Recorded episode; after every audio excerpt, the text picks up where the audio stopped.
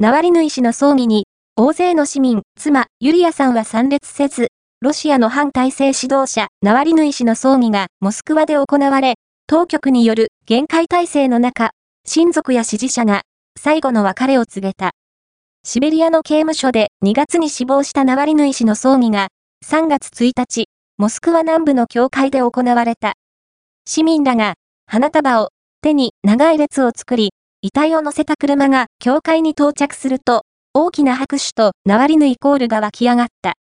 葬儀には、ナワリヌイ氏の両親や親族が参列したが、妻、ユリアさんの姿はなかった。ロシア当局は、会場周辺にバリケードを設置し、手荷物検査を行うなど、周辺で限界体制を敷いていた。ナワリヌイ氏の遺体は、教会近くの墓地に埋葬された。